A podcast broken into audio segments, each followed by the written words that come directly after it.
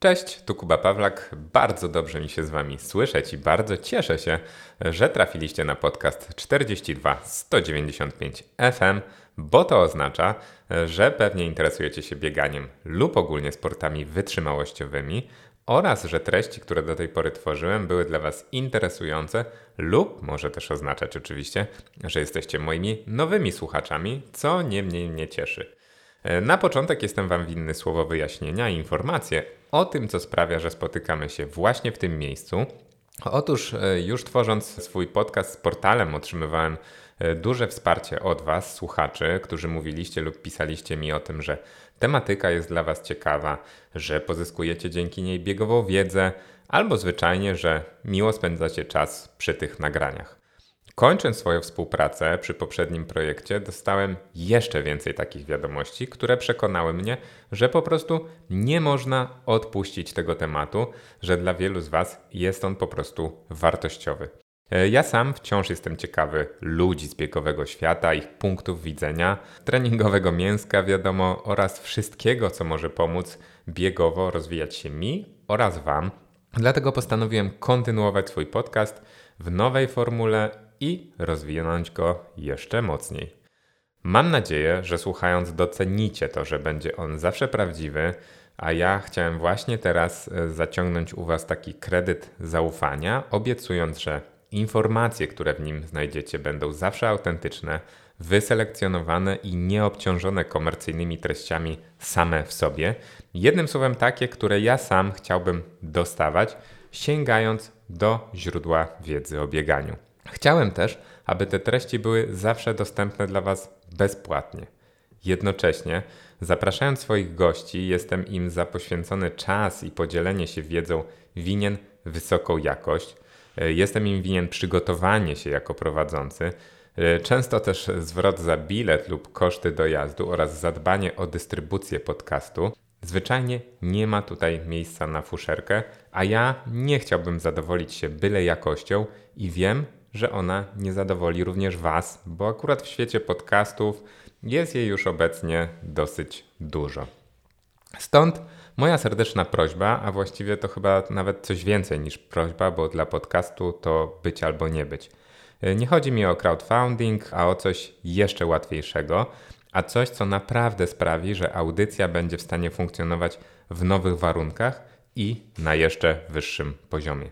W warunkach, w których muszę budować kanał i zasięgi podcastu w nowym miejscu praktycznie od zera, Waszym wkładem i taką wirtualną umową ze mną, zapisując się do projektu i korzystając z tych treści, mogłoby być ich wsparcie w postaci oceny i udostępnienia. To nie kosztuje Was nic poza kilkoma sekundami, a może zaważyć o tym, czy i jak regularnie będziemy się w tym miejscu spotykać. Od tego również zależy to, czy uda mi się wdrożyć pomysły na rozwój, których mam dosyć sporo, a dzięki którym atrakcyjność i poziom podcastu mogą być jeszcze wyższe. Dlatego już teraz, zapraszając Was na pierwszy odcinek, proszę o ocenę mojego kanału na Spotify. Poświęćcie na to dosłownie 3 sekundy, zróbcie przerwę właśnie teraz, zanim jeszcze zaczniemy, oraz Udostępniajcie poszczególne odcinki znajomym biegaczom, bo z pewnością tacy są wśród Was, jeżeli uznacie, że te treści są wartościowe i mogą im pomóc. Tymczasem życzę Wam miłego odsłuchu.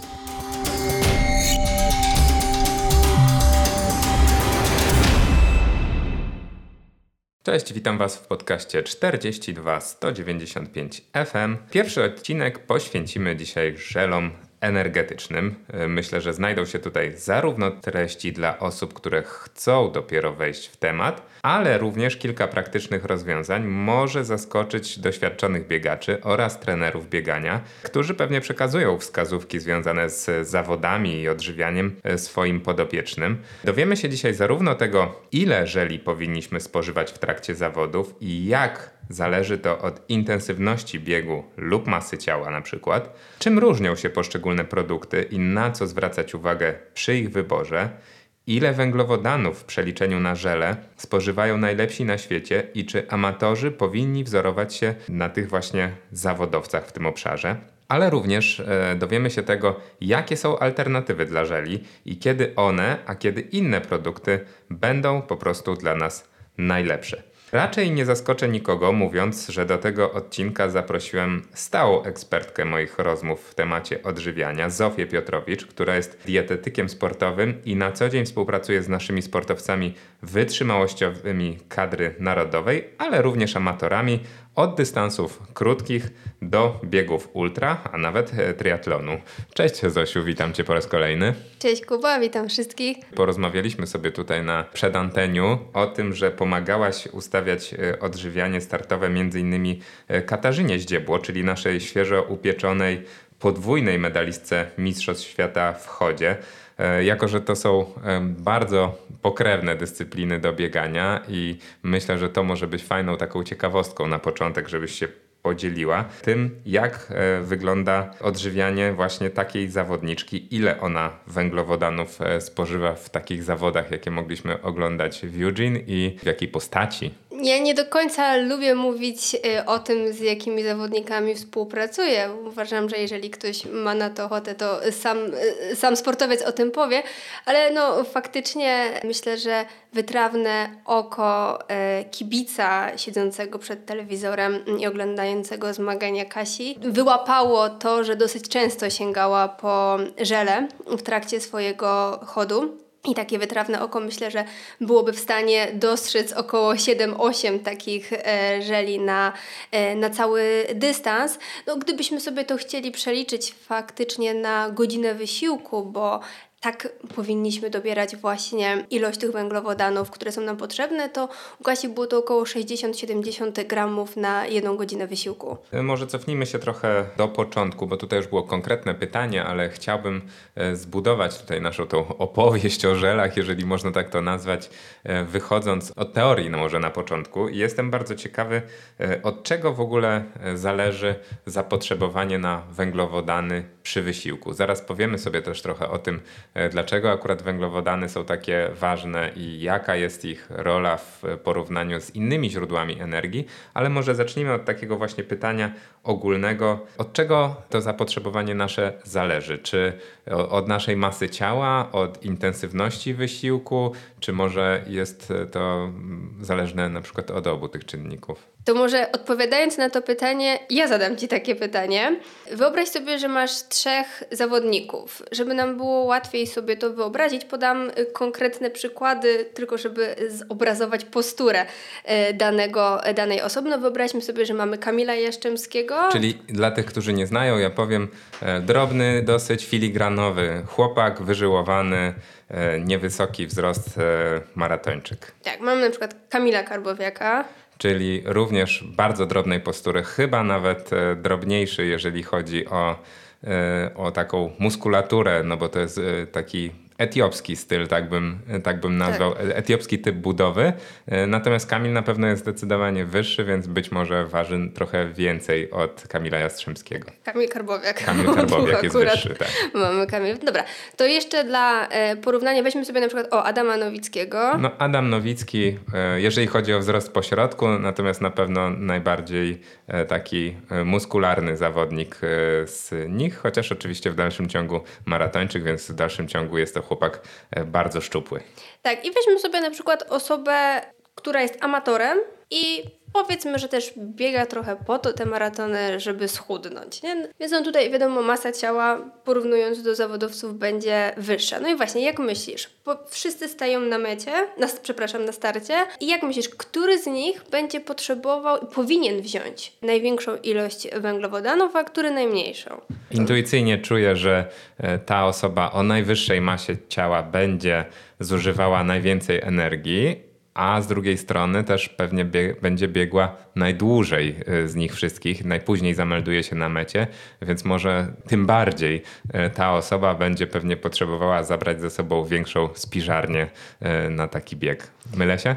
No właśnie, nie do końca, trochę tak, ale zaraz to wszystko wyjaśnię. Może tak, od razu wyjaśniając tą kwestię, każdy z tych zawodników z pewnością weźmie zbyt mało, niż jego organizm by potrzebował. Dlaczego? Nasze mięśnie, nasz układ nerwowy, wątroba, tkanki które są zaangażowane w wysiłek fizyczny, potrzebują tego paliwa, czyli tych węglowodanów bardzo, bardzo dużo. One tak naprawdę przyjęłyby, ile byśmy im tam nie dali. Jedynym takim blokerem są nasze jelita, które po prostu mają pewną przepustowość. Dlatego każdy z tych zawodników tak naprawdę potrzebuje zdecydowanie więcej niż może wziąć. Ile może wziąć?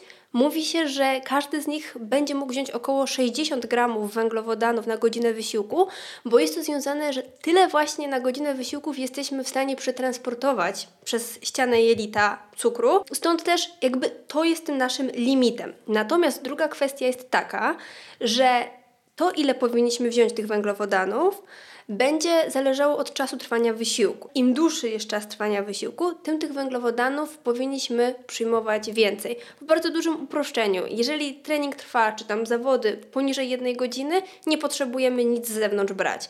Jeżeli trwa dłużej niż godzinę, no to tutaj już od samego początku powinniśmy zacząć przyjmować węglowodany. Takie najprostsze widełki mówią od 30 do 60 gramów.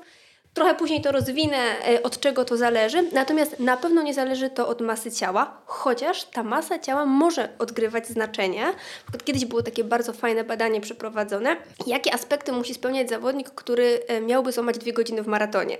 I jednym z takich właśnie e, elementów było to, że ten zawodnik powinien być drobny. Ja nie mówię tutaj o, ogólnie o masie ciała, tylko też o zawartości mięśni, bo ilość tych węglowodanów, która którą przyjmie w trakcie e, wysiłku, będzie, e, będzie po prostu mogła być rozprowadzona e, do większej ilości, można powiedzieć, naszych, naszych tkanek i naszych mięśni. Natomiast my tutaj tak naprawdę, osoby zajmujące się żywieniem, próbują jak najwięcej tych węglowodanów i znaleźć różne e, inne alternatywne metody, by tych węglowodanów wprowadzić więcej do e, organizmu w trakcie wysiłku. A jak to zrobić, to myślę, że powiem jeszcze później. Okej, okay, czyli pierwszy wniosek, taki, który na szybko e, można wysnuć, e, jest taki, że niezależnie od tego, na jakim poziomie wytrenowania jesteśmy, czy jesteśmy większym biegaczem, mniejszym biegaczem, szybszym czy wolniejszym, jeżeli startujemy w zawodach, które trwają powyżej godziny, to tak czy inaczej powinniśmy jeść i powinniśmy jeść tak naprawdę jak najwięcej, bo niezależnie od tej naszej masy ciała, to i tak nie jesteśmy w stanie dostarczyć organizmowi tyle cukru, ile on mógłby e, wykorzystać e, na ten wysiłek. Czy dobrze wnioskuję? Może nie do końca jak najwięcej. To znaczy, powinniśmy jeść, jeżeli wysiłek, bo to nie tylko zawody, tak, ale jeżeli nasz trening powiedzmy trwa od godziny do dwóch godzin, powinniśmy przyjmować od 30 do 60 gramów węglowodanów na godzinę. Bo oczywiście, jeśli przyjmiemy więcej, to e, i tak te węglowodany nie zostaną utlenione, ponieważ e, no, nasze jelita nie przepuszczą, tak, i może ich do krwiobiegu, by dalej zostały zostały przetransportowane do mięśni. A mogą a... zechcieć wyjść inną drogą. No właśnie, mogą zechcieć wyjść inną drogą, więc tutaj są pewne techniki, gdzie możemy trochę więcej niż 60 gramów węglowodanów, nawet 90, to nawet teraz się uważa, że troszkę więcej ich przyjąć na godzinę wysiłku, ale to nie jest takie proste i musimy tutaj zastosować kilka zabiegów. A ile jedzą najlepsi? Ile faktycznie ci wyczynowcy z pierwszych stron gazet, na których chcielibyśmy się jako amatorzy wzorować, typu Eliud Kipchoge, są w stanie e, zjeść węglowodanów w trakcie takiego wysiłku? Bo rozumiem, że oni też ten element mocno trenują po prostu. Myślę, że tak, patrząc szczególnie na ilości, które e, przyjmują. Oczywiście no, nie jesteśmy w stanie tego ocenić na każdym ich biegu, ale to, co ja, to co, do czego mi udało się dotrzeć, to jednym w ogóle z takich pionierów, jeśli chodzi o przyjmowanie dużych ilości węglowodanów w trakcie wysiłku, jest w trakcie maratonu, jest Gebre Selassie i tutaj znalazłam takie informacje w jednej z publikacji naukowej, która po prostu analizowała e, ile on je w trakcie, w trakcie maratonu, to w momencie, kiedy robił swoją życiówkę w Berlinie, e, to było 2 godziny 3 minuty 59 sekund, przyjął około 60-70 gramów na godzinę wysiłku. Gdybyśmy sobie gdzieś tam to chcieli przeliczyć na żele, to jest około 6 żeli łącznie na, na, cały, na cały maraton, ale przypominam, to są tylko dwie godziny, tak? Amator będzie biegł 3, 4 i nawet więcej.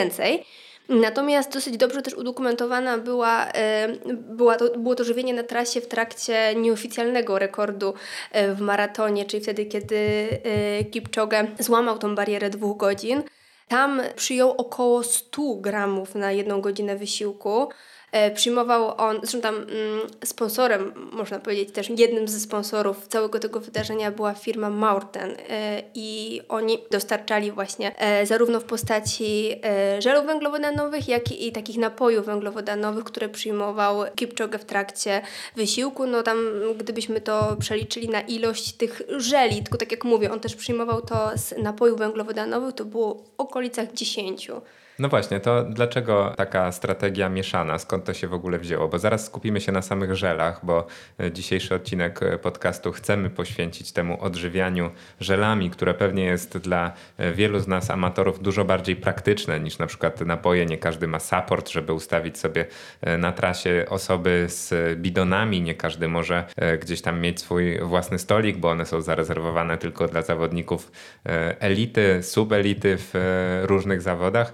E, a my, przeciętni kowalscy maratończycy, zazwyczaj po prostu musimy upchać sobie po kieszeniach to co, e, to, co możemy ze sobą zabrać i zazwyczaj kończy się właśnie na wspomnianych żelach, ale chciałem jeszcze właśnie zapytać, zanim o nich porozmawiamy, o to, co jest tak naprawdę lepsze, jakie strategie częściej wybierają ci najlepsi zawodnicy, czy podobnie jak Elliot jest to taki typ mieszany, czy zazwyczaj piją, jed czy jedzą żele, od czego to zależy? Bardzo różnie. Jeśli chodzi o nasz organizm, to tak naprawdę nie będzie miało większego znaczenia, czy będziemy przyjmować te węglowodany w postaci płynnej, czy będziemy je przyjmować z, yy, właśnie w postaci żelu, galaretki, czy nawet e, batonu energetycznego.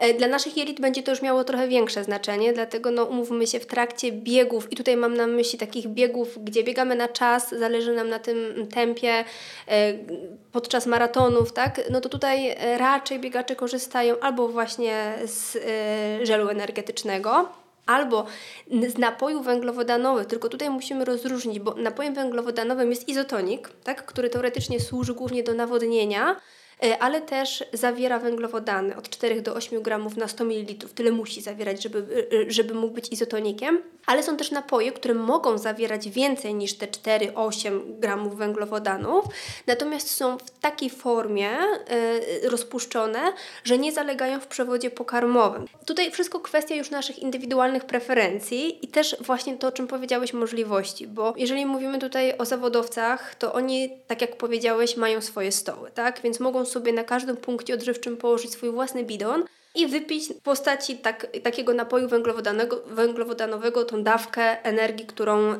potrzebują. Natomiast tu też jest pewna taka pułapka, bo okej, okay, Kwestia, ile my czasu będziemy z tym bidonem biec, bo złapiemy taki bidon, prawda? Powiedzmy, że żeby zjeść tam powiedzmy 20 czy tam 30 gramów węglowodanów, to musi być powiedzmy, nie wiem, 250 ml takiego płynu. No i to trzeba wypić to 250 ml. To, że to jest w bidonie, zrobimy 3-4 łyki i wyrzucimy ten bidon, no nie dostarczymy takiej ilości energii, prawda?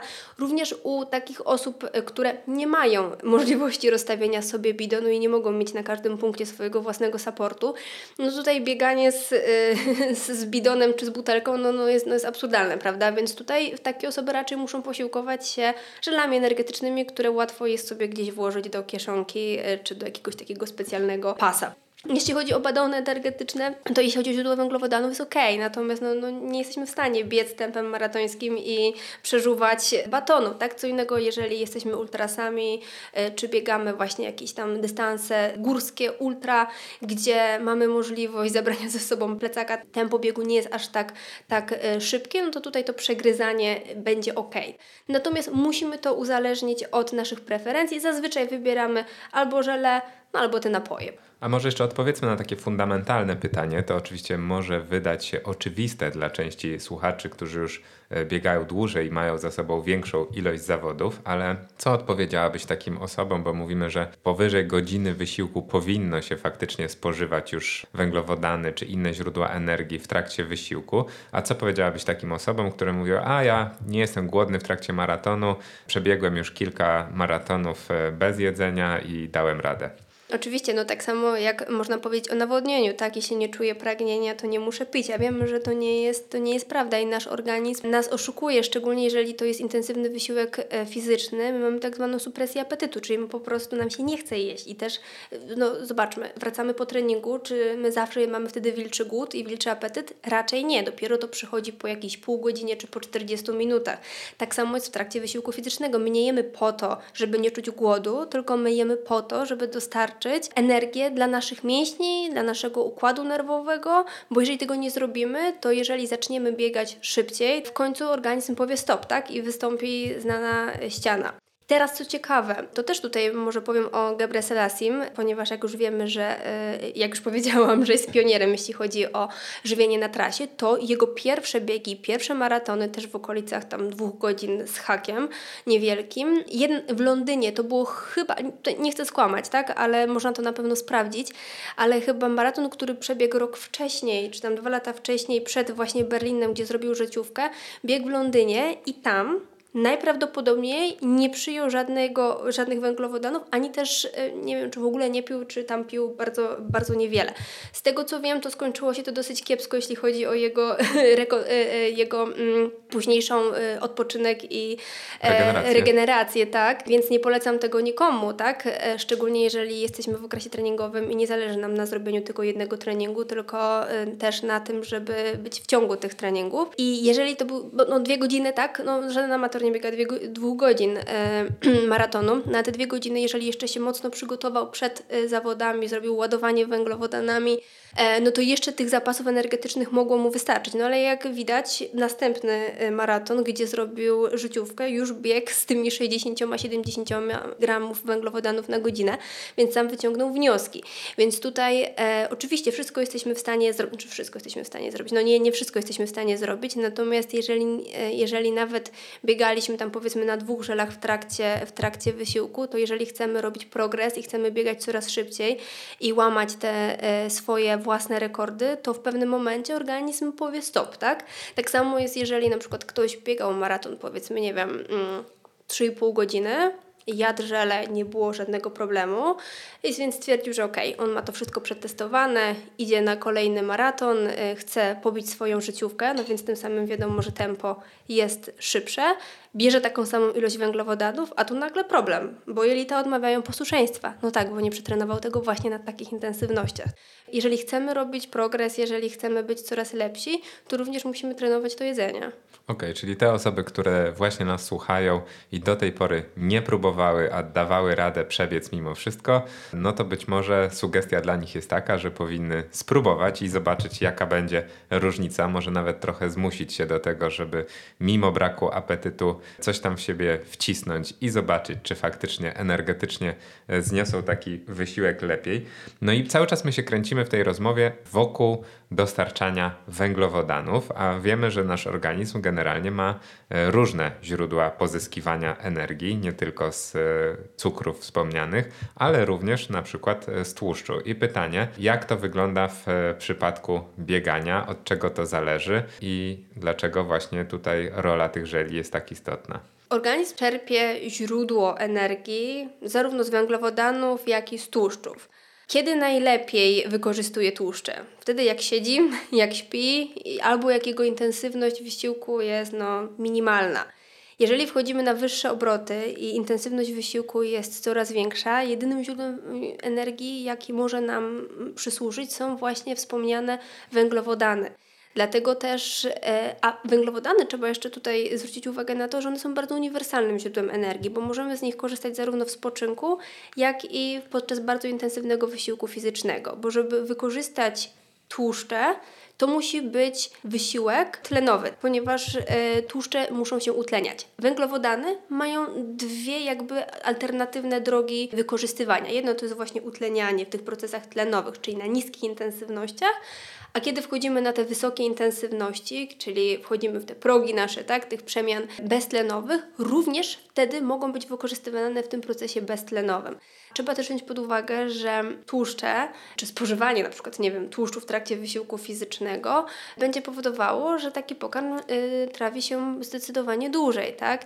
Więc tutaj no jedynym gdzieś tam powiedzmy może wykorzystaniem jakichś tam y, źródeł tłuszczowych są biegi ultra, gdzie wysiłek jest bardzo długi, na niskich intensywnościach, trwa nie wiem, kilka, kilkanaście godzin y, i nie jesteśmy w stanie w ogóle też tylko i wyłącznie na słodkich produktach na słodkich produktach yy, pociągnąć całego, całego biegu, więc tutaj jakieś minimalne, ale powtarzam, minimalne ilości tłuszczu mogą być przydatne, żeby też zmienić ten smak, no bo wiadomo, że powiedzmy, nie wiem, troszeczkę yy, jakiegoś, nie wiem, parmezanu dodanego do wafla ryżowego, tak, może już spowodować, że ten smak zostanie yy, odwrócony. Natomiast jeśli chodzi o wykorzystywanie w takich biegach jak maraton, może nie maraton, maraton też możemy biec 5 godzin, natomiast we wszystkich intensywnych wysiłkach fizycznych tylko i wyłącznie węglowodany.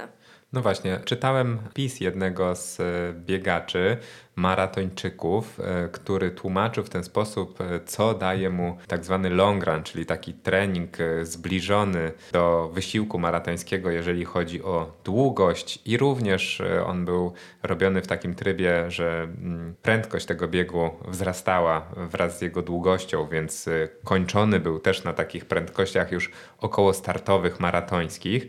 W przypadku maratonu no to są właśnie takie intensywności pewnie w okolicach progu, trochę pod progiem e, przemian beztlenowych, czasami może e, momentami e, przechodzące przez ten próg, ale na pewno nie na zbyt długo, bo to by się szybko dla maratończyka pewnie źle skończyło. I uzasadnienie, jednym z uzasadnień jakby sensowności takiego treningu było to, że organizm wtedy właśnie uczy się wykorzystywać również alternatywne źródło energii właśnie w postaci tych przemian tłuszczowych, nie oczywiście dostarczanych, ale być może spalania tego tłuszczu, który ma gdzieś tam zgromadzony e, i im dłużej tego typu wysiłek serwujemy w ramach treningu naszemu organizmowi, tym on się lepiej uczy korzystywać te przemiany tłuszczowe w większym procencie. Zweryfikuj proszę, czy to jest prawda, czy nieprawda. To znaczy, jest coś takiego jak trening z niskimi zasobami glikogenu, czyli między innymi jest trening naczczo, mówiąc prosto, gdzie e, wykonując taki trening uczymy faktycznie organizm wykorzystywać e, źródła tłuszczowe jako źródło energii. Tylko teraz ja powtarzam, wykorzystywanie źródeł tłuszczowych to nie jest równoznaczne ze spalaniem tkanki tłuszczowej. To jest po prostu wykorzystywanie wolnych kwasów tłuszczowych, które są nie tylko w tkance tłuszczowej. E, I faktycznie jest coś takiego i to ma uczyć nasz organizm właśnie wykorzystywać te źródła tłuszczów po to, żeby oszczędzać glikogen mięśniowy. Natomiast pierwsza rzecz, czy w maratonie to będzie e, istotne? Moim zdaniem nie do końca. To może być przydatne na przykład w początkowym sezonie przygotowawczym ultrasów, gdzie tam faktycznie m, mm, ten zabieg e, na zawodach potem może się przydać. Natomiast taki trening, e, który jest na intensywności startowej, jeszcze jeżeli trwa w zbliżonych ilościach, no to to jest po prostu idealny moment, żeby przetestować tą swoją strategię żywieniową. E, ja nie wiem, nie, nie wiem, czy ten zawodnik wtedy jadł coś w trakcie takiego treningu, czy nie. E, natomiast to jest właśnie coś, co dla dietetyka jest wymarzonym procesem przygotowawczym, gdzie może przetestować te swoje strategie żywieniowe, bo my żywienie też musimy trenować. Tak jak trenujemy nasze mięśnie, tak musimy trenować nasze jelita. Ja tutaj też czasami słyszę tu bardziej od gdzieś tam osób, które amatorsko e, trenują i, i startują, że na przykład, nie wiem, o, idę na właśnie takie taki long run 30 e, km tempem niskim, nie jest to intensywny bieg, bierze jeden żel, czy tam maksymalnie dwa żele, po to, żeby trenować właśnie to utlenianie tłuszczy. Przede wszystkim kwestia jest taka, że jeżeli my już sobie weźmiemy ten jeden żel, tam powiedzmy po 10 kilometrze, to to już nie jest trening na czczo. Więc tutaj jakby, mm, no nie, nie wykorzystuje tego, co miał w zamyśle. Druga sprawa e, to jest znowu powracanie do tego pytania pierwszego. Nie czujemy potrzeby jedzenia, ale to jest idealny moment, kiedy my jesteśmy w stanie sobie przetrenować właśnie to, co będziemy robić później na zawodach. Kolejna kwestia jest taka, że im mniej zjemy w trakcie takiego wysiłku fizycznego czy treningu, tym gorzej potem się regenerujemy. I jeszcze palicho, jeśli to jest właśnie mówimy o regeneracji po maratonie, bo zazwyczaj no nie biegamy maraton za maratonem, tak? Ale jeżeli robimy takiego longrana, to potem powiedzmy w niedzielę, tak? To w, zazwyczaj w poniedziałek bądź we wtorek mamy kolejną jednostkę treningową. Im my gorzej będziemy postępować w trakcie takiego treningu, tym my gorzej przyjdziemy zregenerowani na ten trening kolejny. Więc tutaj no, zachęcam, żeby właśnie wykorzystywać takie treningi do trenowania też naszych jelit i do testowania sobie tych naszych strategii żywieniowych. To jeżeli jesteśmy przy strategiach żywieniowych, to od razu takie pytanie. Czy w kontekście tego, co powiedziałaś, że i tak nie jesteśmy w stanie dostarczyć naszemu organizmowi tyle węglowodanów, ile on w rzeczywistości potrzebowałby na bieżące potrzeby związane z intensywnym wysiłkiem, takim jak na przykład bieg na maratoński, półmaratoński czy, czy nawet dłuższy, to pytanie, czy my w ogóle mamy obliczać sobie indywidualnie jakieś zapotrzebowanie, robiąc taką strategię żywieniową dla siebie, czy po prostu przyjąć, że te 60 gramów na godzinę powinniśmy dostarczyć i starać się taką liczbę właśnie e, żeli czy, czy innych form przekąsek, pokarmów, płynów węglowodanowych zabrać ze sobą, żeby to E, właśnie mniej więcej taka suma wychodziła. E, powinniśmy sobie to zaplanować. Najprościej myślę, będzie się trzymać takiej pewnej zasady. Tak jak mówiłam, do godziny wysiłku wystarczy nam to, co mamy zmagazynowane w mięśniach.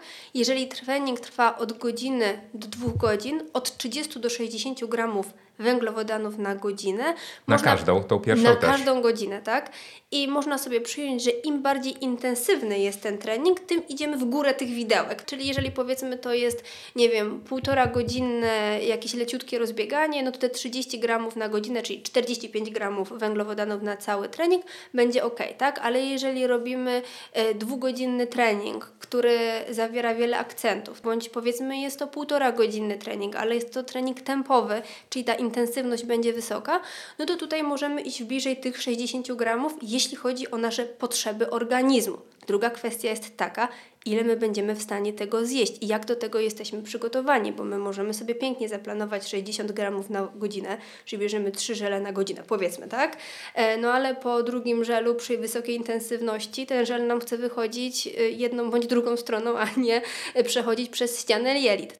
Więc tutaj musimy sobie e, do tych wyższych wartości dochodzić stopniowo, e, zacząć od niższych, e, trenować te jelita, właśnie starać się na każdy trening powyżej godziny brać te węglowodany, aż dojdziemy do tych wyższych ilości. I też, też chciałam przestrzec przed tym, ponieważ no, ciągle słyszymy o tym, a mnie po dwóch żelach zakleja, to nie dla mnie, tak? Ja nie jestem w stanie przyjąć. Powiem szczerze, e, im krócej pracowałam jako dietetyk, tym bardziej byłam faktycznie przerażona tymi problemami żołądkowo-jelitowymi. Wolałam, żeby było mniej niż więcej. Teraz widzę z doświadczenia, że nawet jeżeli zaczynam z zawodnikiem jakimś e, trenować, tak, e, i widzę, że tak naprawdę te ilości 30-45 gramów na godzinę wysiłku, nawet bez jakiegoś takiego większego przygotowania, naprawdę jesteśmy w stanie zjeść. Tylko musimy pamiętać, że te węglowodany też są z różnych źródeł. Jeżeli my sobie na przykład popijamy izotonik, to wliczmy w to, że w tym izotoniku też mamy węglowodany, więc może wtedy trzeba wziąć mniej tych żeli, prawda? Mówimy tutaj o tej sumie. Okej, okay. a powiedziałaś jeszcze takie magiczne słowo, że to zależy trochę od intensywności. I chciałem zapytać, czy to jest takie względna intensywność, czy bezwzględna, bo hipotetycznie biegnąc maraton, nie wiem, około 3 godzin, dla mnie to będzie już e, bardzo wysoka intensywność jako dla biegacza i będzie to gdzieś tam e, na granicach moich e, możliwości, jeżeli chodzi o tak długi wysiłek, a nie wiem, dla wspomnianych Kamilów czy Adama na początku podcastu, no to będzie wolna przebieżka i człopanie z nóżki nóżki na nóżkę. To czy w takim razie też powinniśmy różnicować e, przy, przy takich prędkościach e, tą liczbę węglowodanów e, względem tego, jaka jest dla nas ta intensywność? Tak, znaczy to jest super ważne, co w ogóle powiedziałeś, tak? Bo czasami widzimy, że biegniemy sobie tak na treningu, widzimy, że ktoś koło nas biegnie wolniej, myślimy sobie, a on to sobie tak człapie, jemu to tak jest luźno, tak?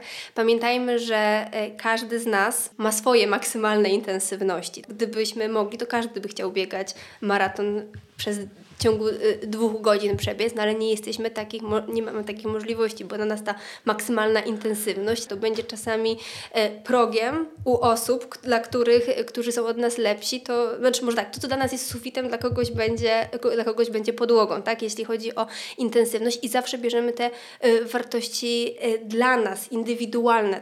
Jest coś takiego jak e, no, w fizjologii, głównie tutaj zwracamy, jeżeli mówimy o, o bieganiu, na przykład na e, procent tak zwanego VO2 max, e, to 100% VO2 max to jest ten nasz pułap tlenowy, czyli ta maksymalna zdolność do pobrania i wykorzystania tlenu przez nasze mięśnie. Więc tutaj, prawda, dla kogoś powiedzmy 80% VO2 maxu to będzie bieg tempem 5 minut na kilometr, tak? A dla kogoś to będą 3 minuty na kilometr. Więc tutaj musimy brać nasze własne, w, naszą własną intensywność, chociaż jeśli chodzi o, o, o żywienie, to nie musimy aż tak skrupulatnie na to patrzeć. No mówmy się, wysiłkiem intensywnym będzie trening tempowy. Wolne rozbieganie dla nas będzie tym, tym prawda, mniej intensywnym treningiem, więc tutaj myślę, że takie rozgraniczenia naprawdę wystarczą. Mówi się, że błędy żywieniowe nie powinny być e, usprawiedliwieniem, bo trening jelita to taki sam element e, treningu jak każdy inny, więc jeśli ktoś zwala na to z wyczynowych zawodników, że coś było nie tak z piciem, coś było nie tak z jedzeniem, to znaczy, że po prostu dobrze nie przygotował się e, do zawodów. Czy podpiszesz się pod tym? Na pewno podpiszę się pod tym, że błąd żywieniowy czy problemy żołądkowo-jelitowe są jednym z najczęstszych przyczyn niepowodzenia e, w trakcie biegów dłuższych, od których, przy których to żywienie występuje. Natomiast w ogóle jeśli chodzi o problemy żołądkowo-jelitowe, w trakcie wysiłku fizycznego, intensywnego wysiłku fizycznego, nasza krew przede wszystkim zasila nasze mięśnie. Najbardziej cierpią na tym na, nasze mięśnie, też nasz mózg. Na, najbardziej cierpią na tym jelita. W związku z tym, jeżeli my coś do tych jelit wprowadzamy, to zdecydowanie gorzej będzie to wszystko procesowane, gorzej będzie trawione, niż gdybyśmy sobie siedzieli na kanapie. Więc y, faktycznie tak jest. Trzeba też wziąć pod uwagę, że te problemy żołądkowo-jelitowe mogą występować nawet niezależnie od jedzenia. W trakcie wysiłku fizycznego wydzielane są pewne substancje, które będą nasilać ten, ten dyskomfort jelitowy, czy też mogą nawet powodować wymioty czy biegunka. E, no, Pierwszy, lepszy przykład z brzegu. Jeżeli ktoś się, e, bo jesteśmy teraz w okresie Mistrzostw Świata, jeżeli ktoś oglądał maraton kobiet, to zauważył, ja teraz nie pamiętam, której to zawodniczce się zdarzyło, ale w trakcie, w trakcie biegu musiała no niestety zejść na pobocze ze względu na to, że dopadła ją po prostu biegunka. Nie można powiedzieć, że ta zawodniczka nie była przygotowana do tych zawodów, bo być może była świetnie przygotowana też żywieniowo, ale takie rzeczy się zdarzają. Jesteśmy w stanie stanie w pewien sposób minimalizować to ryzyko, właśnie trenując też nasze jelita. Niestety zawodnicy często, w ogóle zawodnicy, ja nie mówię, że wyczynowi czy amatorzy, mm, raczej patrzymy, znaczy raczej, zdarza się, że patrzymy na to pobłażliwie, a tam gdzieś jedzenie, trenowanie jelita, trzeba trenować mięśnie, prawda, trzeba kupić sobie najnowsze buty z płytką karbonową, to nam daje moc, tak?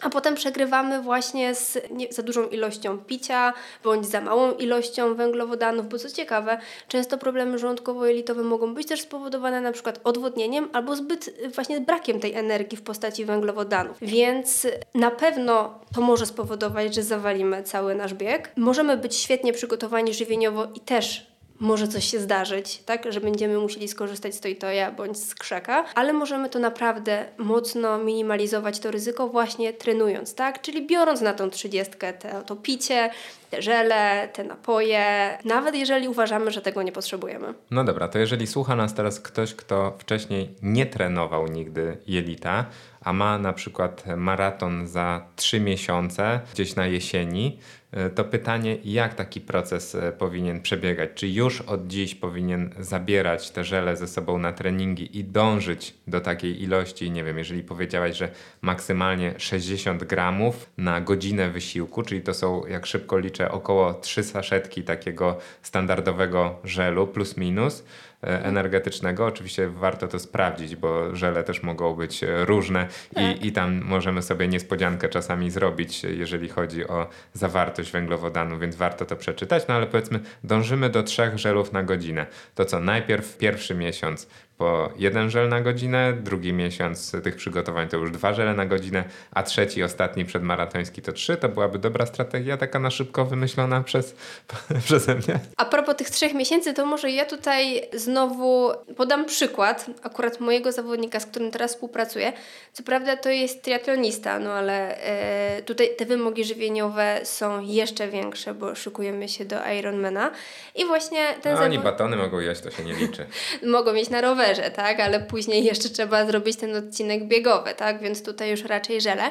Ale akurat to, bo nie będę teraz podawała może konkretnych ilości, ale chciałam pokazać na tym przykładzie, jak my się do tego przygotowujemy. Bo akurat ten zawodnik zgłosił się do mnie trzy miesiące przed swoim startem. Jest to czas idealny. Jest to doświadczony zawodnik, więc tutaj też e, pewnie ta współpraca jest troszeczkę inna. Ale jak to robimy? Pierwszy miesiąc, oczywiście tak wstępnie już chcę, żeby to było te, powiedzmy 30, 60, a tutaj nawet i 90 gramów węglowodanów na godzinę, ale na razie sobie testujemy różne produkty. E, I tak też polecam. Jeżeli mamy dużo czasu, to powiedzmy te pierwsze, y, chcemy zacząć trening, tak? Chcemy y, przygotować się żywieniowo do zawodów, więc pierwsze tygodnie potraktujmy jako taki test produktów. Zobaczmy, który żel najlepiej nam służy, czy wolimy korzystać właśnie e, z żeli zwykłych, izotonicznych, czy będziemy je popijać, który nam bardziej smakuje, która firma nam lepiej odpowiada, które się łatwiej otwiera, bo wbrew pozorom to nie jest, e, to, to też jest ważna kwestia, więc ja bym sobie ten początek na to poświęciła. I tak też robimy tutaj z, e, z tym zawodnikiem. Pierwszy miesiąc to jest testowanie różnych, różnych produktów. Kolejny miesiąc to już staramy się przyjmować ilości takie, jak zaplanowaliśmy na start, ale tutaj jeszcze też z różnych produktów,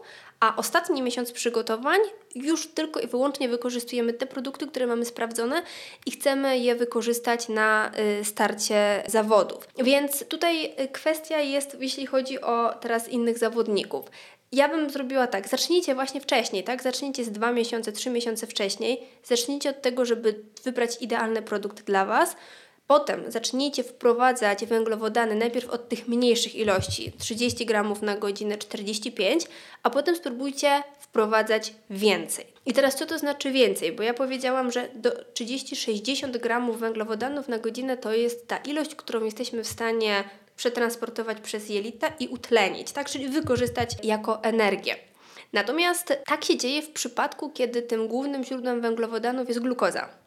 Glukoza, maltodekstryna, to można, możemy to potraktować sobie jako to samo. Natomiast jeżeli dodalibyśmy do tego jeszcze jakieś inne źródło węglowodanów w postaci fruktozy, możemy tych węglowodanów przyjąć więcej. Dlaczego? Wyobraźmy sobie, że mamy ścianę jelita i tam mamy pewne dziurki. Te dziurki to są transportery, czyli miejsca, w których przechodzi nam ta glukoza. Inne transportery ma glukoza, a inne transportery ma fruktoza. I teraz, jeżeli my połączymy glukozę i fruktozę w jednym produkcie, to po prostu jesteśmy w stanie wykorzystać więcej tych transporterów i na jednostkę czasu jesteśmy w stanie więcej tych węglowodanów wchłonąć. Około właśnie tutaj mówimy tych 90 gramów węglowodanów, chociaż teraz badania pokazują, że być może przy dobrym treningu jelit nawet i więcej. Więc to jest też taka... To ja rozumiem, że wszystkie żele mają takie dwa źródła energii, to prawda? Absolutnie nie można powiedzieć, że nawet niewiele, chociaż teraz coraz więcej, bo akurat... To przecież to takie oczywiste, to dla, dlaczego producenci tego nie robią? Czy to takie oczywiste, to nie wiem. To jest oczywiste dla tych, którzy e, się trochę interesują badaniami naukowymi i fizjologią naszego organizmu. Natomiast nie zawsze to jest konieczne, tak? No bo jeżeli powiedzmy nasz trening trwa półtorej godziny, to spokojnie wystarczy nam żel, który zawiera tylko i wyłącznie glukozę czy maltodekstrynę. Idealnie byłoby, gdyby żel energetyczny miał tą fruktozę y, i glukozę w stosunku glukoza do fruktozy 2 do 1. Prawdopodobnie nie słucha nas tutaj e, wiele osób, które czuje się bardzo biegła e, w tego typu procesach i w analizie takiej szczegółowej składu, więc może trochę byśmy ułatwili im zadanie. Jako, że nie jesteśmy audycją sponsorowaną przez e, nikogo, jesteśmy niezależni, to możemy śmiało powiedzieć. Ty znasz jakieś produkty takie będące na rynku, żele energetyczne, które właśnie zawierają takie dwa źródła cukru i można by było je polecić, żeby już ułatwić poszukiwania tym osobom, które nas e, słuchają? Tak, znaczy, łatwiej po prostu przeczytać skład. Nie trzeba być znawcą, tylko sprawdzić, tak? Odwracamy taki żel e, i patrzymy, czy jest tam przykład fruktoza, y, glukoza i fruktoza. Zazwyczaj to będzie maltodekstryna, nie glukoza, tylko maltodekstryna i ewentualnie ta fruktoza. Y, tutaj często nawet u tego samego producenta, jeden żel na przykład ma tylko jedno źródło energii, a drugi ma taki i taki. Tak na przykład Enervit ma i takie, i takie.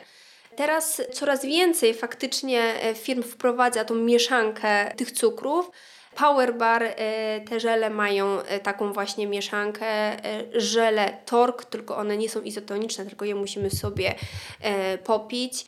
SIS wprowadził stosunkowo niedawno też taką nową linię, bo SIS kojarzy nam się pewnie, oni mają, właściwie zazwyczaj mieli jeden rodzaj e, tych żeli, ewentualnie z jakimiś dodatkami, a teraz prowadzili taką czarną, czarną wersję, opakowania są po prostu tak czarne.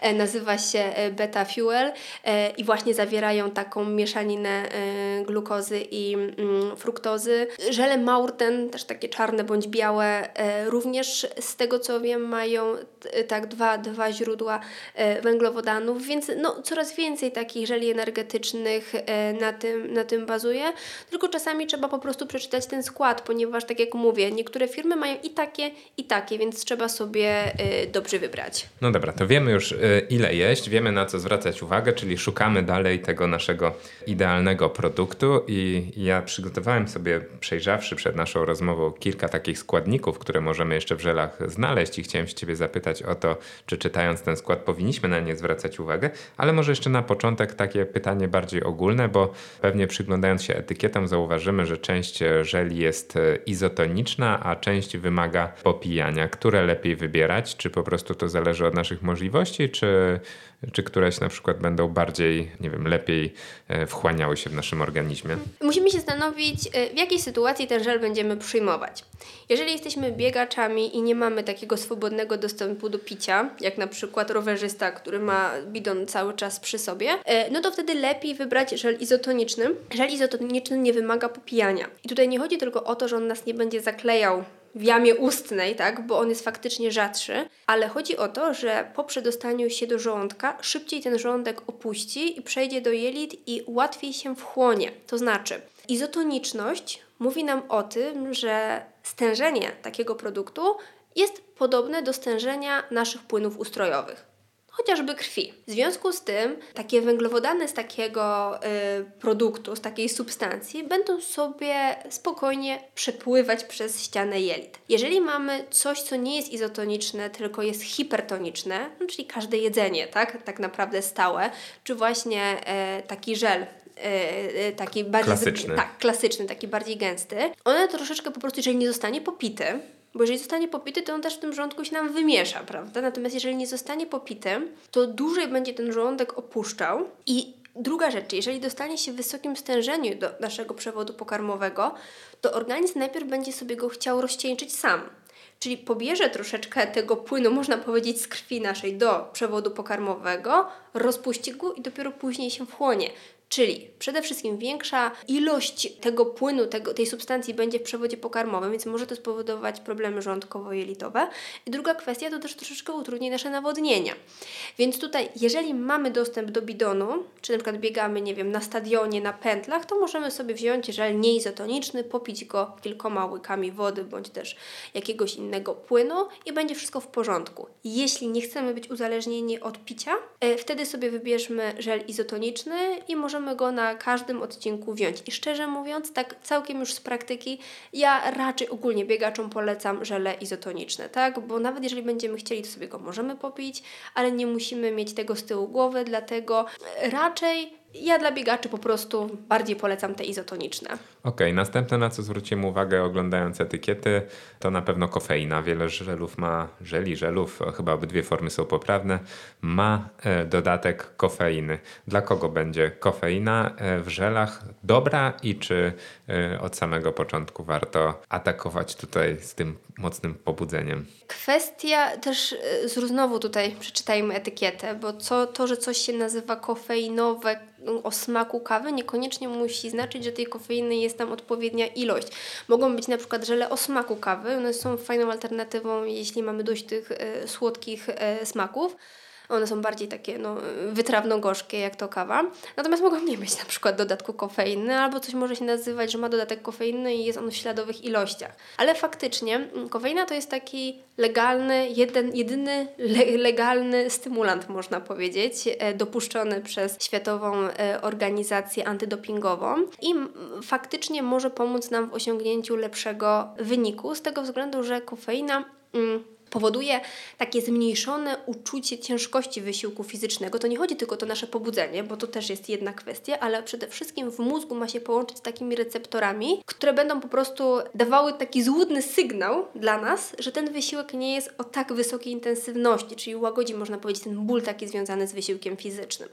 I w standardowym protokole kofeinę bierzemy przed wysiłkiem fizycznym, jakieś pół godziny, 45 minut przed i ona ma dosyć długie działanie, bo powiedzmy 3-4 godziny. Ale okazało się, że jeżeli jesteśmy w trakcie takiego długotrwałego wysiłku fizycznego, to przyjęcie takiej kofeiny gdzieś tam w drugiej połowie takiego biegu nawet w mniejszych ilościach, bo standardowo mówi się o 3, gramach na, 3 e, mg na kilogram masy ciała, a tutaj już 1 mg, 1,5 mg na kilogram masy ciała może przy takim zmęczonym organizmie może dać taki sam efekt. Więc no idealnie właśnie w takim momencie jest e, przyjęcie sobie takiego żelu. Na przykład SIS, z tego co wiem, ma chyba 75 tych miligramów, więc to już jest taka dawka powiedzmy większa. Musimy tutaj przeczytać, mm, e, jaka jest zawartość tej, tej kofeiny i dla kogo ona będzie dobra. Dla tych osób, które dobrze ją po prostu tolerują, więc to jest kolejna rzecz, którą musimy przetestować na treningu, bo kofeina ma takie działanie, że może przyspieszyć na przykład perystaltykę naszych jelit, tak? I po przyjęciu może nam się zachcieć do toalety, tym bardziej, jeżeli to jest związane z wysiłkiem, jeżeli to jest przy okazji wysiłku fizycznego, ale, ale takie małe dawki nie powinny, tak? Ale każdy nasz organizm jest inny, więc musimy sobie to mocno przetestować. Więc jeżeli wiemy, że ta kofeina nam służy, to fajnie sobie, ale nie cały czas ładować się tymi żelami z kofeiną, tylko wziąć sobie jeden na mm, gdzieś tam powiedzmy trzy czwarte dystansu. To też dla naszego mózgu jest taki pewien, jak my się na czymś skupiamy, a że okej, okay, dobra, na 30 km mam wziąć żel z kofeiną, to pierwsze te 20, od 28 do 30 możemy zająć głowę myśleniem o tym właśnie, żeby wziąć ten żel, więc tutaj dodatkowy, e, dodatkowy e, aspekt zajęcie głowy jest szalenie istotne. Ja na przykład ze, ze, swojego doświadczenia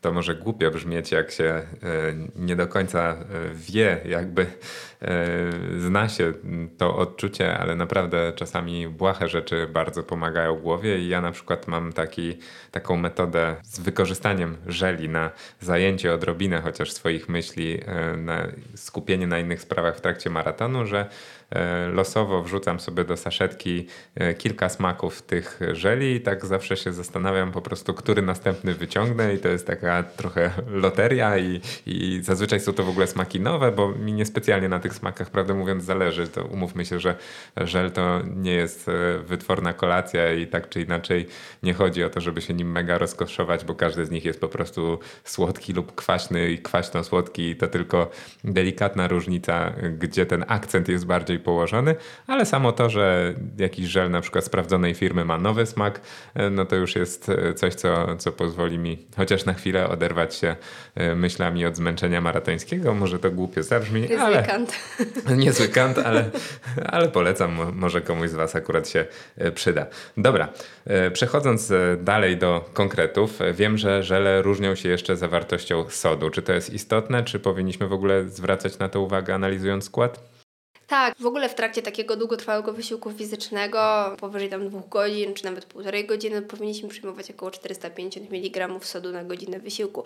Jest to bardzo trudne często do wykonania w postaci właśnie czy to izotoników, czy żeli energetycznych, ponieważ no, wiadomo, im więcej tego sodu będzie w takim e, żelu, no to tym on będzie bardziej słony. No i producenci niektórzy w ogóle nie dodają sodu, właśnie z tego względu, że nie chcą sobie gdzieś tam zaburzyć e, tego smaku, a wiadomo, że przeciętna osoba, e, która nie zna się po prostu na tym, bo nie musi, będzie wybierała ten żel, który mu najbardziej smakuje, nie? E, więc tutaj często producenci rezygnują w ogóle z dodatku tego, tego sodu, a szkoda, bo zarówno żel, jak i izotonik ten sód powinny przyjmować, więc tutaj tak właśnie podsum znaczy jeszcze nie podsumowując, ale tak jeszcze zbierając te informacje od początku, czyli tak naprawdę dobry żel to jest albo izotoniczny, bądź nie, no to tutaj już powiedziałam dlaczego, który zawiera te dwa źródła węglowodanów, maltodekstrynę plus glukozę i właśnie zawiera sód, tak? Kofeina jest powiedzmy opcjonalna w zależności. No ale tutaj tak jak mówię, z tym sodem bywa różnie, ale zwracajmy na to uwagę, to jest bardzo ważny aspekt. To w ogóle może kolejnie wracając do głowy naszej, e, wiadomo, że w trakcie takiego wysiłku jak maraton, zresztą tak mówimy o maratonie, no ale to też w trakcie długotrwałego treningu, czy jakiegokolwiek innego dystansu, który trwa długo, który biegniemy długo, powinniśmy się nawadniać. Znowu często nie czujemy potrzeby tego picia, a jak przyjmujemy coś lekko słonego, czy właśnie ten sód jest zawarty w tych produktach, to też w naszej głowie to jest taki też sygnał, nie tylko w głowie, tak, ale e, no jak wiemy, jak pijemy coś słonego, to chce nam się pić, tak, żeby właśnie sięgać częściej po takie napoje, więc tutaj też ten sód może nam w ten sposób zadziałać. No to trochę już e, pewnie zdradziłaś, bo podsumowałaś już e, ten skład, a jeszcze kilka składników, ja o kilka składników chciałem zapytać, więc pewnie okażą się one mniej istotne, więc może poświęcimy im mniej czasu, ale tylko tak z czystej ciekawości, gdyż analizując znalazłem na przykład jeszcze w składzie żelu marki Agisco e, coś takiego jak tłuszcze MCT. Potrzebne, niepotrzebne? Czy tłuszcze MCT były, są uważane za takie szybkie źródło energii? Na przykład są dodawane często do mieszanek takich mlecznych dla małych dzieci, gdzie chcemy podbić na przykład gęstość energetyczną, bo zależy nam, żeby taki niemowlaczek gdzieś tam szybciej przybrał na masie ciała że nie jestem tym ekspertem, jeżeli źle to powiedziałam, to, to, to przepraszam, ale pamiętam ze studiów takie, e, ta, takie mieszanki. Natomiast no tutaj znowu, wiecie jak to jest, e, jeżeli jest coś nowego, od razu producent chce gdzieś tam coś tu wykorzystać, żeby jego żel był innowacyjny. Natomiast niestety te tłuszcze MCT, mówiąc już nie wdając się w szczegóły, nie sprawdzają się absolutnie jako źródło energii w trakcie wysiłku fizycznego, wręcz przeciwnie, mogą one powodować problemy żołądkowo-jelitowe, no bo to no, jakby tłuszcz opóźnia opróżnianie żołądkowe. Umówmy się, że ilości takie, jakie są w żelu agisko, nie powinny powodować, tutaj też nie, nie wpadajmy w skrajność, nie powinny powodować problemów żołądkowo-jelitowych, ale powodują, że ten żel ma taką specyficzną konsystencję i myślę, że tutaj nie dyskredytując żadnego żadnego producenta czy absolutnie żeli, ale jeżeli już bym chciała korzystać z takich, to bardziej bym sobie gdzieś tam, nie wiem, zostawiła chyba na jakieś biegi ultra czy jakieś górskie, gdzie tam ten tłuszcz nam nie zaszkodzi. Natomiast powiedzmy tak, moim zdaniem jest to zbędny dodatek po prostu. Okej. Okay. Wśród e, składu żelu CIS na przykład znalazłem też informacje o witaminach z grupy B. Przydadzą nam się czy nie? No te witaminy często są dodawane do różnych izotoników, do różnych, e, natomiast no, w tym momencie nic nam to nie da, tak? W trakcie, w trakcie wysiłku fizycznego żadna witamina nam nie pomoże. Węglowodany, węglowodany, jeszcze raz węglowodany. Okej, okay. dobra, to ostatnie pytanie. W składzie żelu Nutret znalazłem z kolei bardzo taki modny często suplement beta-alaninę. No, beta-alanina tutaj ma dobrą prasę ostatnio, więc pytanie, czy akurat w postaci żelu i w trakcie wysiłku też nam się do czegoś przyda? Beta-alanina jest super składnikiem, ale pod warunkiem, że nasycimy nią mięśnie, czyli żeby ona pomogła nam przywrócić równowagę kwasowo-zasadową, bo to ona ma za zadanie. Musimy przynajmniej 4 tygodnie się nią ładować.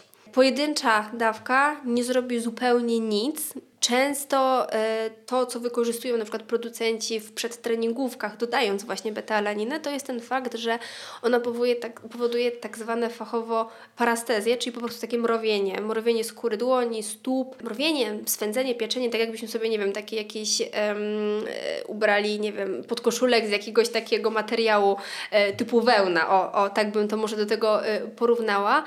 Jest to efekt uboczny, zupełnie nieszkodliwy, aczkolwiek są osoby, które tego nienawidzą, nienawidzą, a są osoby, które uważają, że to je pobudza. Ale to jest tylko kwestia już naszej głowy, tak? One nie mają takiego e, działania. Pobudza nas na przykład kofeina, która już jako przedtreningówka jest słusznie mm, stosowana, a ta beta-alanina nie ma takiego działania fizjologicznego, ale no, no więc tak jak mówię, no zupełnie to jest nie, e, niepotrzebne, a może ktoś być bardzo wrażliwy i może mu to po prostu przeszkodzić w wykonaniu takiego wysiłku. Super, bardzo Ci dziękuję Zosiu za to, że podzieliłaś się z nami tą wiedzą.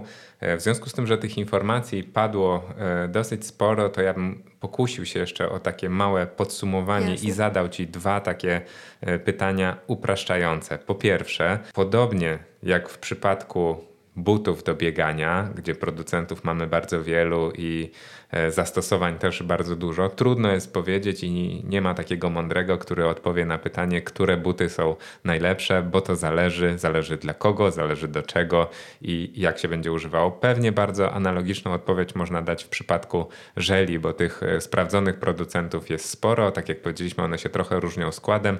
E, to trochę zależy też od naszych zapotrzebowań, co będzie dla nas najlepsze, zapotrzebowań to raz, a drugie też preferencji po prostu zwyczajnie. E, ale mam takie pytanie, żebyś uprościła nam, zawęziła tą grupę poszukiwań. Jak masz grupę osób, z którymi współpracujesz, biegaczy, triatlonistów, to na jakie marki zwróciłabyś uwagę, które faktycznie najczęściej w praktyce są po prostu przez biegaczy chwalone? Tutaj myślę, że warto to rozróżnić. Jeżeli jesteś zawodowcem i podlegasz kontroli antydopingowej, to przede wszystkim to muszą być te marki, które są sprawdzone w kontekście e, substancji zabronionych. Co prawda, żel energetyczny no nie jest to mm, produkt, który e, wiedzie prym, jeśli chodzi o zanieczyszczenia, bardziej jakieś tam, nie wiem, przedtreningówki, spalacze tłuszczu i tak dalej ale na, lepiej dmuchać na zimne. Więc tutaj wybierajmy te marki, które albo mają taki znaczek, na przykład Informed Sport, czyli to jest taki ogólno światowy, europejski, taki, e, taki certyfikat właśnie bezpieczności stosowania takiego suplementu, czy lista kolońska, to jest taki odpowiednik tejże e, instytucji, więc tutaj tym się kierujmy, tak, żeby to była sprawdzona, znana marka. E, oczywiście, jeśli nie jesteśmy zawodowcem, nie musimy na to zwracać uwagę, no ale umówmy się, no każdy chciałby z nas być fair, tak? Więc tutaj też to ten na pewno może być e, istotne. Więc to jest jedna rzecz. Druga kwestia, bardziej kierowałabym się e, może nie marką, chociaż powiem też, które ja uważam za ok. E, natomiast kierowałabym się przeznaczeniem, tak? Czyli w pierwszej kolejności zastanówmy się, czy potrzebny nam żel zwykły, czy izotoniczny. To jest jakby pierwsza rzecz, która powinna nam podzielić na grupy te e, żele. Jak już mamy wybrane, to zastanówmy się, ile będziemy musieli ich zjeść. Jeżeli powiedzmy to będą dwa żele na godzinę, czyli gdzieś tam 30 to będzie gramów węglowodanów na godzinę, to nieważne, czy to będzie glukoza, fruktoza, maltodekstryna, tutaj kierujmy się jakimś tam, nie wiem, wtedy wygodą spożycia, smakiem. Jeśli trening jest bądź zawody dłuższe i będziemy korzystać z różnych źródeł energii, czyli ilość węglowodanów będzie powyżej 60 gramów na godzinę, już tu koniecznie szukajmy, żeby w składzie była fruktoza i maltodekstryna. To jest jakby kolejny etap naszych poszukiwań i potem ewentualnie się możemy zastanowić, czy nam będzie potrzebna jakaś tam kofeina, tak, sód. Jeśli chodzi, i to powinno być naszym kryterium wyboru takiego żelu. Jeśli chodzi o same firmy, Tutaj mogę powiedzieć, jak zawodnicy, e, co zawodnicy preferują. Bardzo wiele osób, i to amatorów, i zawodowców, chwali sobie te żele SIS. One faktycznie są dosyć takie mm, nieprzeszkadzające w smaku, bym powiedziała, bo e, są dosyć takie, mm, jeśli bym to mogła nazwać rzeźkie, nie są e, bardziej takie orzeźwiające, nie są takie bardzo, takimi ulepkami. Ale tutaj zwracam uwagę na to, że ja nie zawsze, y, jakby, no, tam jest tylko ten jeden rodzaj węglowodanów, chyba że mówimy o tej wersji beta fuel, to tutaj mamy już te y, dwa źródła, ale zawodnicy sobie chwalą, że nie ma po nich problemów żołądkowo-jelitowych. Również zawodnicy chwalą sobie żele Maurtena. One mają taką mm, dosyć innowacyjną formułę hydrożelu. E, też producenci, którzy wymyślili te żele, właśnie kierowali się komfortem przewodu pokarmowego zawodników i faktycznie zawodnicy też sobie bardzo chwalą te żele. W ogóle one są takie e, śmieszne, bo one mają konsystencję e, takiej mm, galaretki, więc e, nawet jak wypadnie na dłoń ten żel, to można go jeszcze, można go jeszcze e, zjeść. I Jak są... na podłogę i nie leży 3 sekundy, to też. tak, tak jest. Więc tutaj no, można ewentualnie... E, I one są też takie praktycznie bez smaku, można powiedzieć, więc też dla osób, które są bardzo wrażliwe na te słodkie żele, to też może być dobra mm, alternatywa. Żele Power Bara też są całkiem dobre. One są już troszkę moim zdaniem nieco bardziej słone, ale właśnie przez ten dodatek sodu. Ja bardzo też lubię żele Tork, tylko że mm, trzeba je popijać, ale oni właśnie mają tą idealną proporcję 2 do 1 Aczkolwiek te smaki już są takie bardziej intensywne, e, no trzeba byłoby to spróbować, żeby, żeby się przekonać, ale zawodnicy też sobie je chwalą.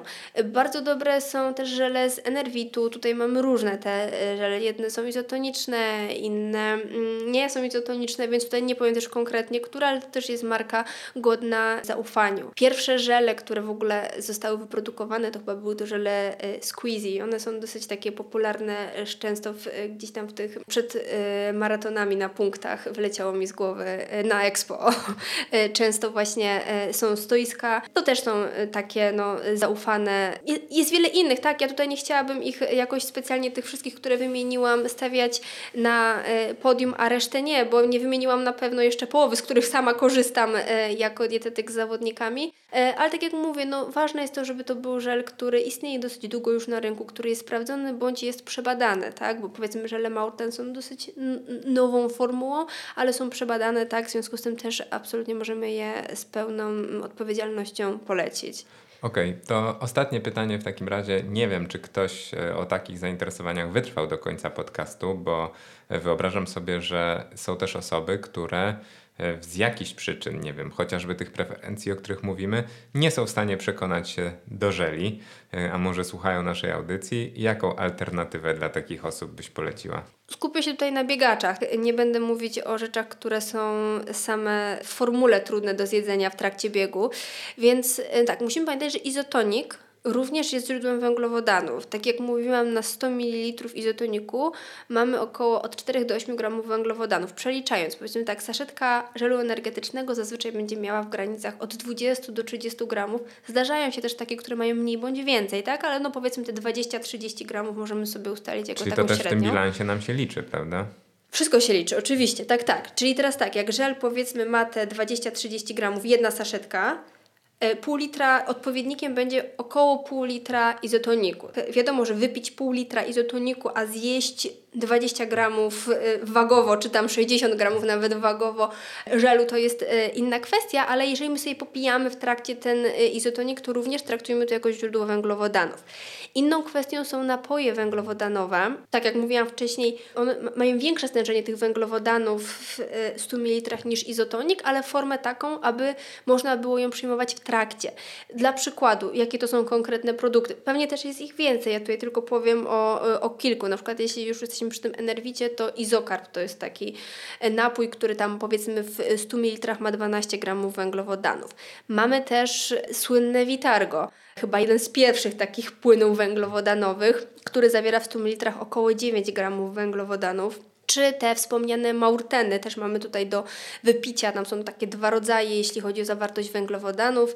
E, jeden to jest taki drink mix chyba 160, a drugi 320. Ten 160 to jest tak naprawdę ma zawartość jak izotonik, więc 8 gramów, więc tutaj się nie zmylmy nazwą napój węglowodanowy, bo tak naprawdę no jest to napój węglowodanowy, ale zbliżony co do zawartości. Zresztą Vitargo też, e, co do takiego typowego izotonika. Natomiast mamy też taką bardziej stężoną wersję, ten Maur, ten 320 20, on już ma 16 gramów węglowodanów, więc tutaj też możemy sobie to potraktować jako alternatywę dla żeli energetycznych, ale pamiętajmy o tym, że to nie znaczy, że wow, jak coś ma 16 gramów, to od razu bierzemy na pierwszy maraton i pijemy, tylko przetestujmy, bo może dla nas to 16 gramów w tych 100 ml to jest po prostu za dużo i musimy to przetrenować bądź skorzystać z bardziej rozcieńczonej wersji. No więc te napoje będą trochę pewnie problematyczne dla osób, które nie mają supportu, no aczkolwiek no powiedzmy jesteś, jesteśmy w stanie to obejść, jeśli się postaramy.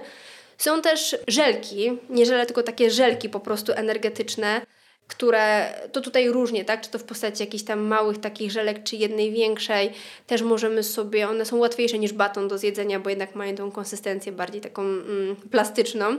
Albo ewentualnie, chociaż ja nie jestem jakimś takim wielkim zwolennikiem tych tabletek węglowodanowych, ponieważ one po prostu mają w jednej tablecie jest bardzo mało takich węglowodanów, to jest zazwyczaj 3 gramy na jedną tabletkę, no to żeby dorównać do 20, no to musielibyśmy 7 takich tabletek na e, godzinę zjeść, no więc całe kieszenie musielibyśmy mieć wypchane e, takimi e, pastelkami, więc tutaj no jako gdzieś tam jakiś dodatek, ok, aczkolwiek czy to jest alternatywa dla żelu?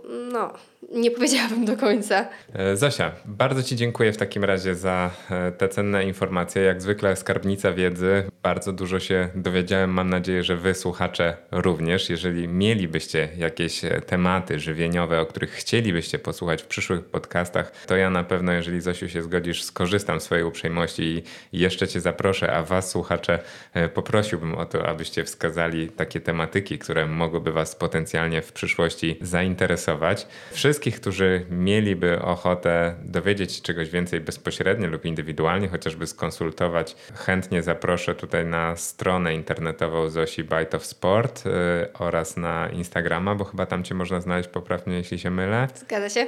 I cóż, yy, dziękuję Wam yy, za uwagę. Dziękuję serdecznie Tobie, Zosiu. Ja również bardzo dziękuję i zapraszam Was do słuchania kolejnych odcinków podcastu 42 195 FM. Do usłyszenia.